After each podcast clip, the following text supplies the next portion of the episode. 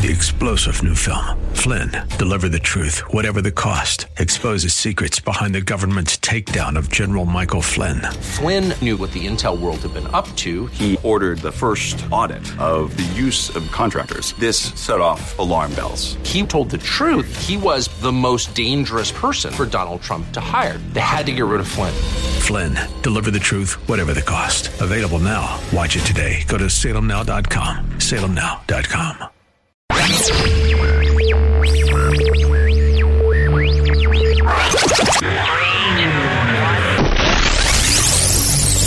Welcome to Throughout All Ages 1530 Apologetics, where the conversation always gives you a foundation that is built on biblical principles, so you can intellectually and critically learn to weigh out decisions about life with truth, facts, contradictions, and the reality we live in, and history. Host Joe Gaona covers topics like apologetics, worldviews, contemporary culture, and the Word of God to help you articulate a defense for how you live your Christian life. See how you can get involved and support Throughout All Ages 1530 Apologetics by visiting throughoutallagesministries.com. That's throughoutallagesministries.com. Joe, where is that magnifying glass? Radio host and co founder of Throughout All Ages Ministry, Joe Gaona, left to be with the Lord on October 2nd, 2021. Since then, we've been playing the Throughout All Ages radio ministry programs replays in its entirety. As a dedication to Joe and to all the loyal listeners of Throughout All Ages ministry radio program, we will be playing Joe's Celebration of Life in three parts. As a devout Christian, you will hear the impact Joe had on his family, friends, and anybody he came in contact with. Here's part two of Joe Gaona's Celebration of Life. And Joe's there, and yeah, I am I'm bitter. he, he beat me to it, you know. I just, you know, I know, I know that, you know, for the, the family's sake, you know, we're like, you know, yeah, we should feel bad, but I don't. I'm like, oh, that guy, man. Joe Martin Gaona was born to Achilles and Mary Angie Gaona on November 19, 1964.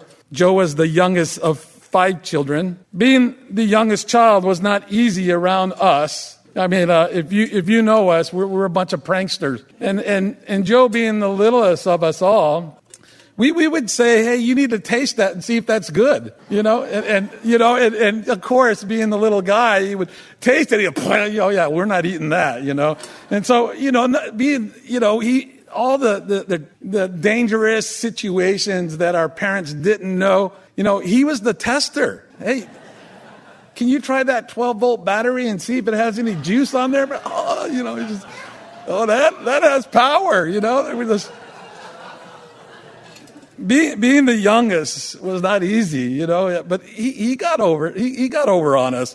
You know, he, he would he would play it back. He would say, "Oh, it's so delicious," and then we'd put it in our mouth. Go, you know, you're like, "Oh, he got over us. He he did." You know, one thing that you don't know about Joe is that he was athletic. You know, and that's hard to believe because you see him now. You know, you know him now. But when I was in in school, uh, the coach said to me, Hey, Vaughn, do you have any brothers? And I said, Yeah, I have a, a younger brother. You know, he's coming up, you know, in the ranks. And he said, Bring him over.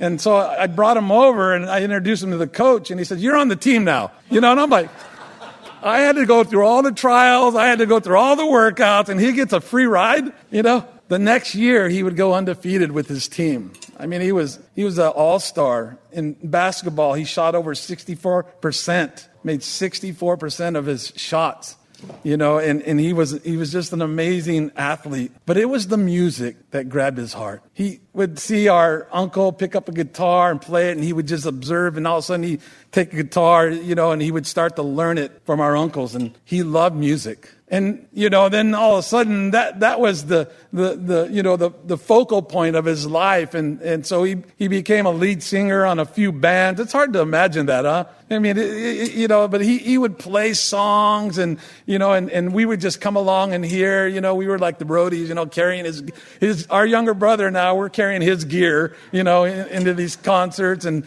you know, I remember one time he was jumping on the stage acting like, you know, like a rock star and he went right through the stage, you know, and I'm like, we, you know, we laughed so hard, of course, you know, and, and we had so much fun with him. But you know, that lifestyle is rough, you know, and that kind of led him down the prodigal life. That, you know, that, that life that seems to grab, the, the world grabs you and begins to, you know, twirl you. You think you have life. You think you have the world by the tail, but it's the opposite. Has you and had Joe and was taking him down to these dangerous paths. The law was right behind his tracks. It was about early 80s, mid 20s there. He was 20 years old and, you know, in, in trouble. We, we were just praying that God would save him. I went to church for the very first time to please my mother of all things. She'd asked all of us, all the children, all the time, but you know, for that reason, for, for whatever reason, I decided to go to please my mom. The gospel was preached, and, and I said, I want nothing to do with religion, and I ran away. But it was three months later that I ended up giving my life to Jesus. And I remember coming home, my brother and I, we lived together in a nice little home. And I came home and I said, man, I am, you know, he, he had all his friends there and they were partying. And, uh, and I, usually that didn't matter to me, but now it mattered. You know, and I walked in and I started throwing everything away. And he's like, What are you doing? I'm like, I'm saved by the living God and I'm born again and all this stuff has to go. And he's like, Hey, half of the house is mine. You know? and, and I remember just taking everything out, and all his friends began to mock me and they began to ask questions, not seriously, you know, just asking questions kind of to mock. And when I'd answer and turn away, they would laugh, you know. And they all left that night, but I was changed. I was radically changed by God Almighty. And, and throughout the weeks now, Joe's mocking began to turn into serious questioning. He began to question all the things about the Bible, about God. And I didn't have any answers. I was just a few week old Christian, you know. But I said, I will go find out, you know. And so I would ask tons of questions and I would come back and answer them. About three months later, after my, my me giving my life to Jesus, he pulls over on the side of the road. No church, no altar, no worship band, nothing. And there he repents of his sins and gives his life to Jesus. Three months after. Amen. Glory to God, right? You, you, you know, those of you that have loved ones that are out there, we were out there. and God found us. God will find them. Don't give up. You know, he, he just became this amazing man of God. I, you know, I see it as if it was yesterday. All we did is that we just wanted to spend time in the house of God. We asked the pastor for a key. I don't know how he trusted us, but he gave us, he gave us a key and then we came in and we would worship God after working, you know, our 20, you know, eight hours a day and 40 hours a week. We'd come home and just, we would come into the church and just worship God.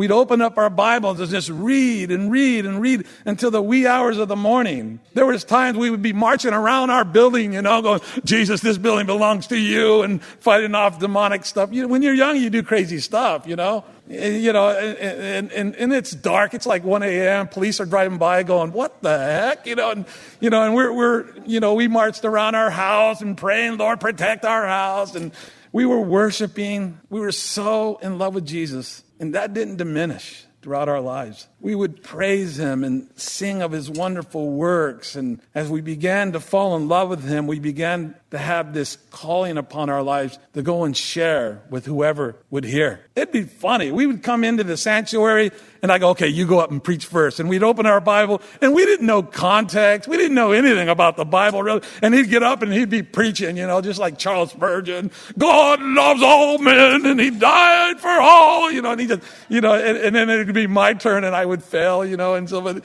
he, he, he would just grow. He just took off. Joe did in his spiritual life with Jesus. It was about that time where he met Stacy. Stacy was this long-legged teenage girl with hair down to her, you know, just you know, just goofy as ever, you know, and but yeah. You know, it, it, I can say that because I, you know, I knew her as a teen, you know, and, and, and, but Joe fell in love with her. And it's interesting how God brings about a helpmate in your life. She was the perfect woman for Joe. Joe loved family, he loved ministry, he loved being bold and courageous and doing things that most of us wouldn't do. And Stacy would be right next to him doing the same thing. I love when God does that. He gives you a helpmate. We, we tease the young guys today about marriage. We say, hey, listen, make sure you choose wisely because you know, you want someone to help you in the ministry, not to be your ministry. you know, yeah. yeah. hey, hey, let me just say it like it is, you know. Joe, Joe you know, Stacy came alongside Joe and they were they were in love. And Stacy would go every, you know, if you knew Joe, Joe was a troublemaker with women. You know, he, he would quote scriptures. You know, the Bible says you need to, as Sarah called Abraham Lord, you ought to call your husband Lord, you know. And he, he, he was a troublemaker. He loved to start fires like that, you know. And Stacy would go, hit him on the side and, hey, Joe, quit doing that, you know. And Joe like, ah. but you know, just, they had, Joe and Stacy raised three children Joe, Junior, Faith, Hope, which gave Joe six grandchildren Aubrey, Noah, Kaylee, Elsie, Brooklyn, and Rylan. They're all here today, I believe. Did I say his name right, Rylan? Did I say uh, Rylan? And I just look at they're all amazing little guys. And he had a he had a quiver full, you know, and he he loved family. He, he just he wanted to work so hard for his family, but he was divided. He, he wished that he could be a millionaire and take care of his children, but he knew that serving the Lord, that path would not take him down the millionaire path. He wanted to serve the Lord equally. Very difficult to do. And as the children began to grow older, the more and more of his time was spent serving the Lord. He started multiple ministries from street evangelism to apologetics and defending the faith to even creating YouTube channels for biblical training. If you ever seen him on the streets, he's, he's courageous. He would say, Hey, you know, Bon, why don't you come with me out to Balboa Park and we'll preach the gospel? And I'd show up, you know, and he'd have this huge sign. And they would say, Jesus loves you. And everybody loved that one, you know, and they would say, Yeah, right on. And then he would turn it around and say, You're going to hell without Jesus. And that people would get fired up, man. Christians especially, they're like, why, why, why, why, and and Joe would just softly say, Are you going to tell people about Jesus? And what happens if you don't accept? There's judgment awaiting. Are you going to share? No, but you shouldn't share like that. You know, they'd get so angry at him. He says, Here, Bon, you hold a sign. I go, I'm not a sign holder. You know? I'll preach to everybody, but I'm not a sign holder. And he goes, Well, then wear this shirt. You guys seen that shirt? Big old bright red shirt. I mean, you know, on us, it looks like a billboard, you know. Jesus loves you, you know. And, and, I'm like, no, Joe, I'll preach to everybody, but I'm not going to wear that shirt. He was amazing, you know. Just there are there are, there are people called in the ministry, but then there's there are those that are called to go to the highways and the byways, and that was Joe's ministry. Apologetics, defending the faith, to even creating YouTube channels for biblical training. Most recently, the Lord placed a strong burden on Joe's heart to reach the next generation of young believers and prepare them for the future. He would prepare them in two main areas. He would train them to witness with relevance, uh, re- relevance, confidence, and the love of Christ. And he would train them in apologetics, defending their faith, so that they might be able to give an intelligent and loving answer to the skeptic. You, have you ever seen Joe? He would, you know, and you had a question for him, and it was one of those tough questions. He would say, put it on the scale and see if, if, the scale has any weight to it. He'd say, come on, put your evolution theory here. See if there's any transitional form. You're starting to weigh there, you know. Have you ever seen any kind of animal changing from one kind to another? You know, and he, he would preach the scale, always. Oh, that's good question. Put it on the scale. And let's see, let's see if that information will hold up. You know, of course, that wouldn't hold up. Lies and deception and, yeah, fake news. You know, yeah. Know, I loved it. He, and he was teach, he was going to all these high schools, going to the universities and standing there and let's preach, let's talk about truth. And whoever was willing, he would preach to them. So much wanted to reach the next generation. Joe, with his wife Stacy, went on to become the founders of a ministry they call 1530 Apologetics, with throughout all the ages ministries, where he spent the last seven years faithfully witnessing and training students within our very own secular colleges and high school campuses. You know, I, just an amazing man. You know, we, we, we traveled through so many adventures in the faith, starting churches together, starting Bible studies together, and I'm going to miss him dearly. Just an amazing man of God, you know, and I look forward to seeing him in heaven. Amen. It's okay to grieve, but for me, I'm jealous and I am happy that he doesn't have to put up with this crazy culture we live in now. And so I just, I am grateful. I'm grateful to have him as my brother. Grateful to have Stacy as my sister-in-law, and forever Joe will be in our hearts. God bless you. you. I'm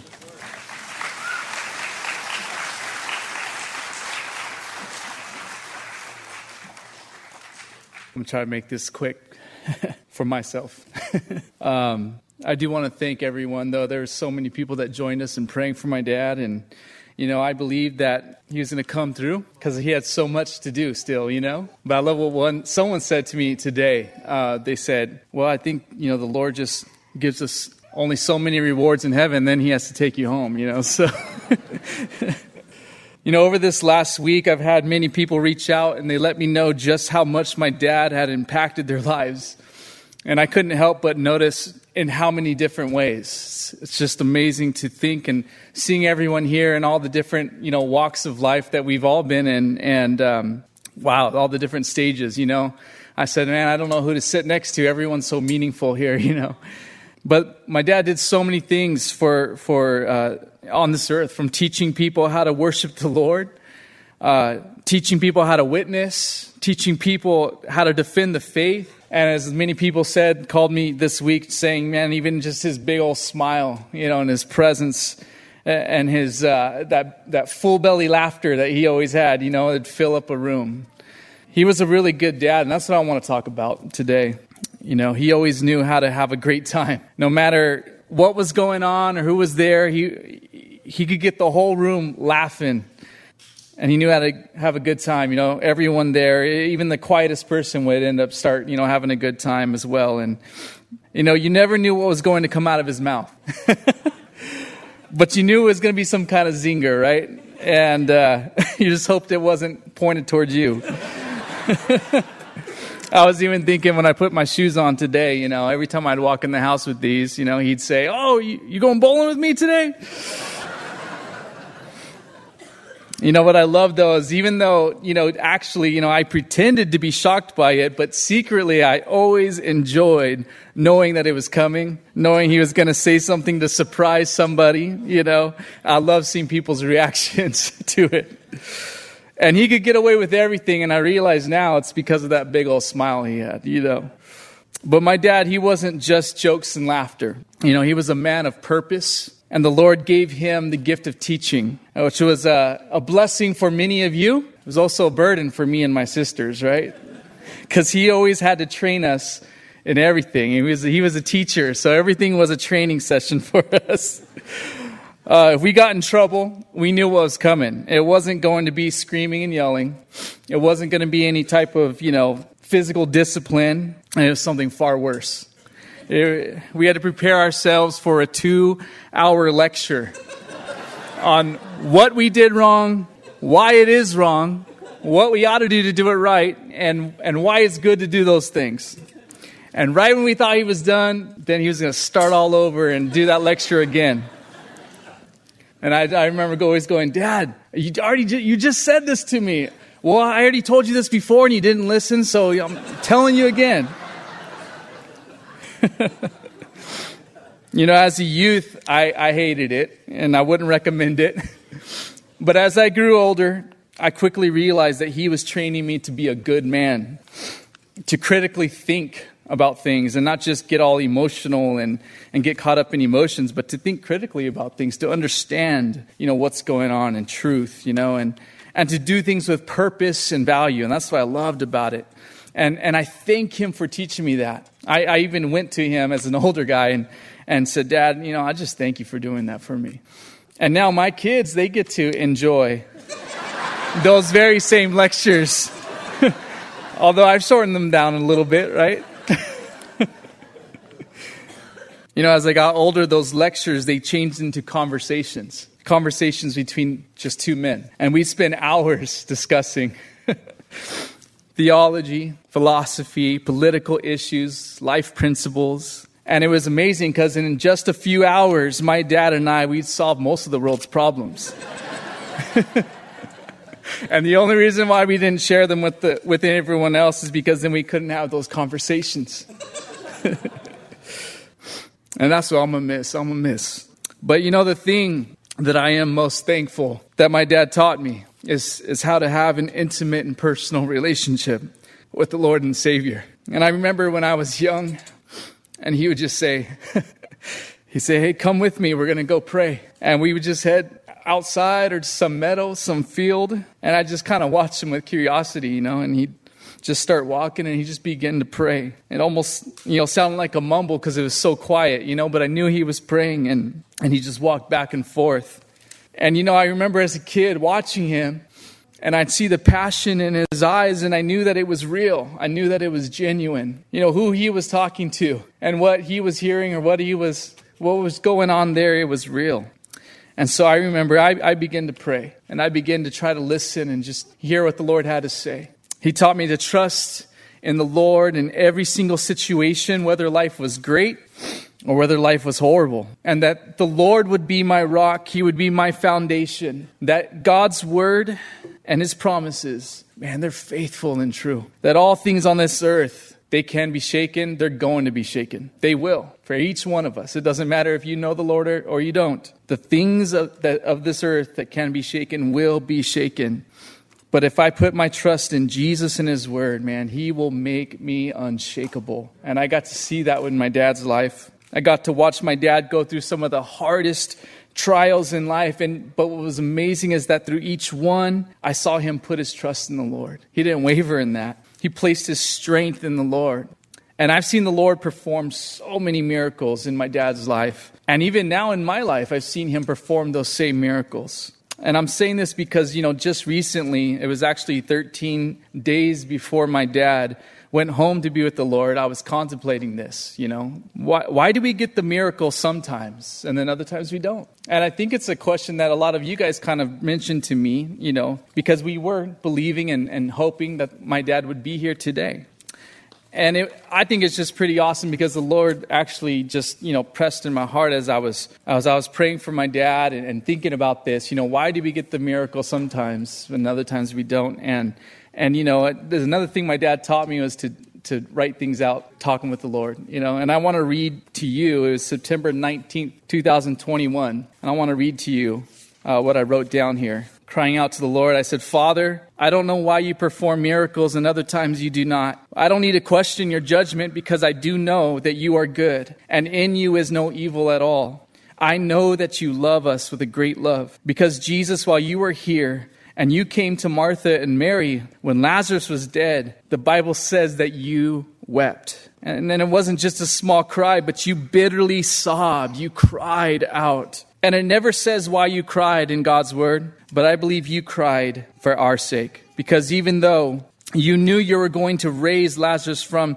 from the dead, you still wept. It was almost as if that moment in time, that scene of, of everyone grieving in anguish and being separated from their loved ones, all the emotional anguish that comes upon us due to death, it was too much for your heart. Your love for us is so strong, and you couldn't help but sob in tears for us. And I believe that scene in, in Luke chapter 11, it represented every person's death in the world. That scene showed us how your heart feels towards, towards death. It was the shortest verse. Jesus wept. And you wept because it breaks your heart to see the pain and anguish that we go through because of death. And yes, you give us temporary joy and peace by performing a miracle.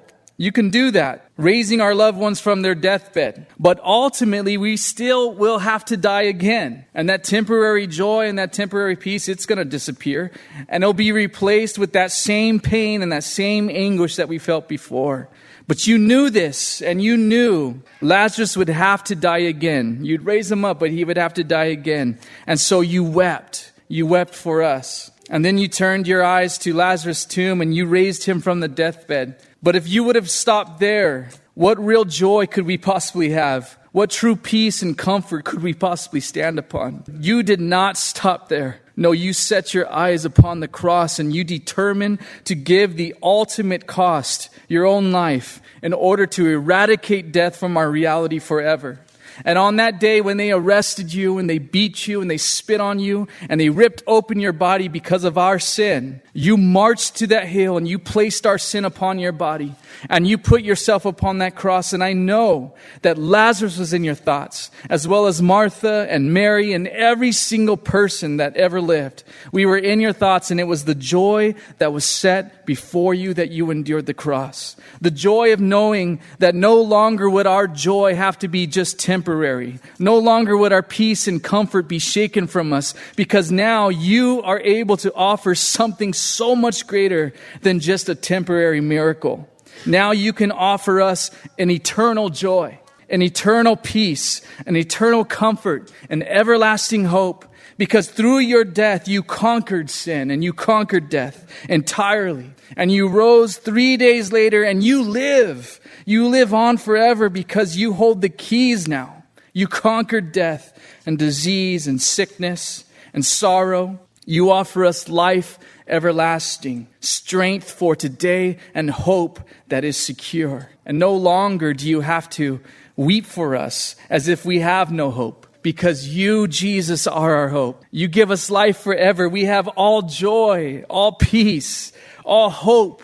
We will live forever because of what you did for us. And even though we weep today because we, we miss our loved ones for this short season of being separated, our weeping is not of hopelessness we rest secure in full assurance that you have forgiven our sins. You have given us the gift of eternal life, that we know our future and we know our destiny in your presence forever with our loved ones who called upon your name for salvation and where you're going to wipe away every tear and there's going to be no sorrow, no sickness, and no death to ever separate us again. And that's the true hope. That's the true miracle that he gives.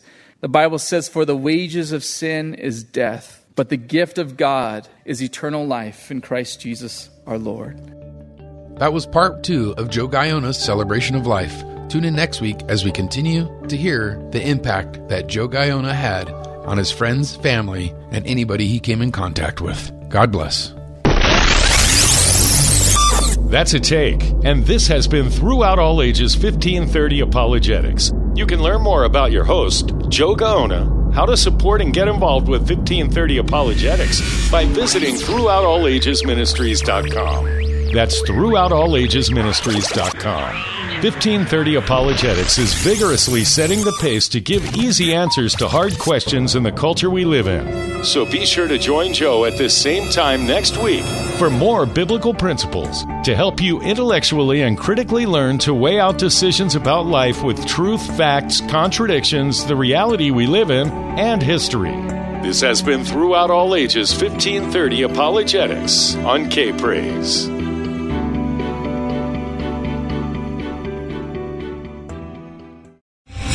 Star general Michael J. Flynn, head of the Pentagon Intelligence Agency, knew all the government's dirty secrets. He was one of the most respected generals in the military. Flynn knew what the intel world had been up to, he understood its funding. He ordered the first audit of the use of contractors. This set off alarm bells. The explosive new documentary, Flynn, Deliver the Truth, Whatever the Cost, uncovers the facts behind this scandal. Flynn told the truth. He was the most dangerous person for Donald Trump to hire. I find out the worst enemy that I'm going to face in my life is right here in America. They took my assessment and they wanted me to change it. And I was like, I'm not changing it. They had to get rid of Flynn with in depth interviews, archival footage, and never before seen personal records of the man behind the headlines. I just felt like I was drowning. Flynn, deliver the truth, whatever the cost. Available now. Watch it today. Go to salemnow.com. Salemnow.com.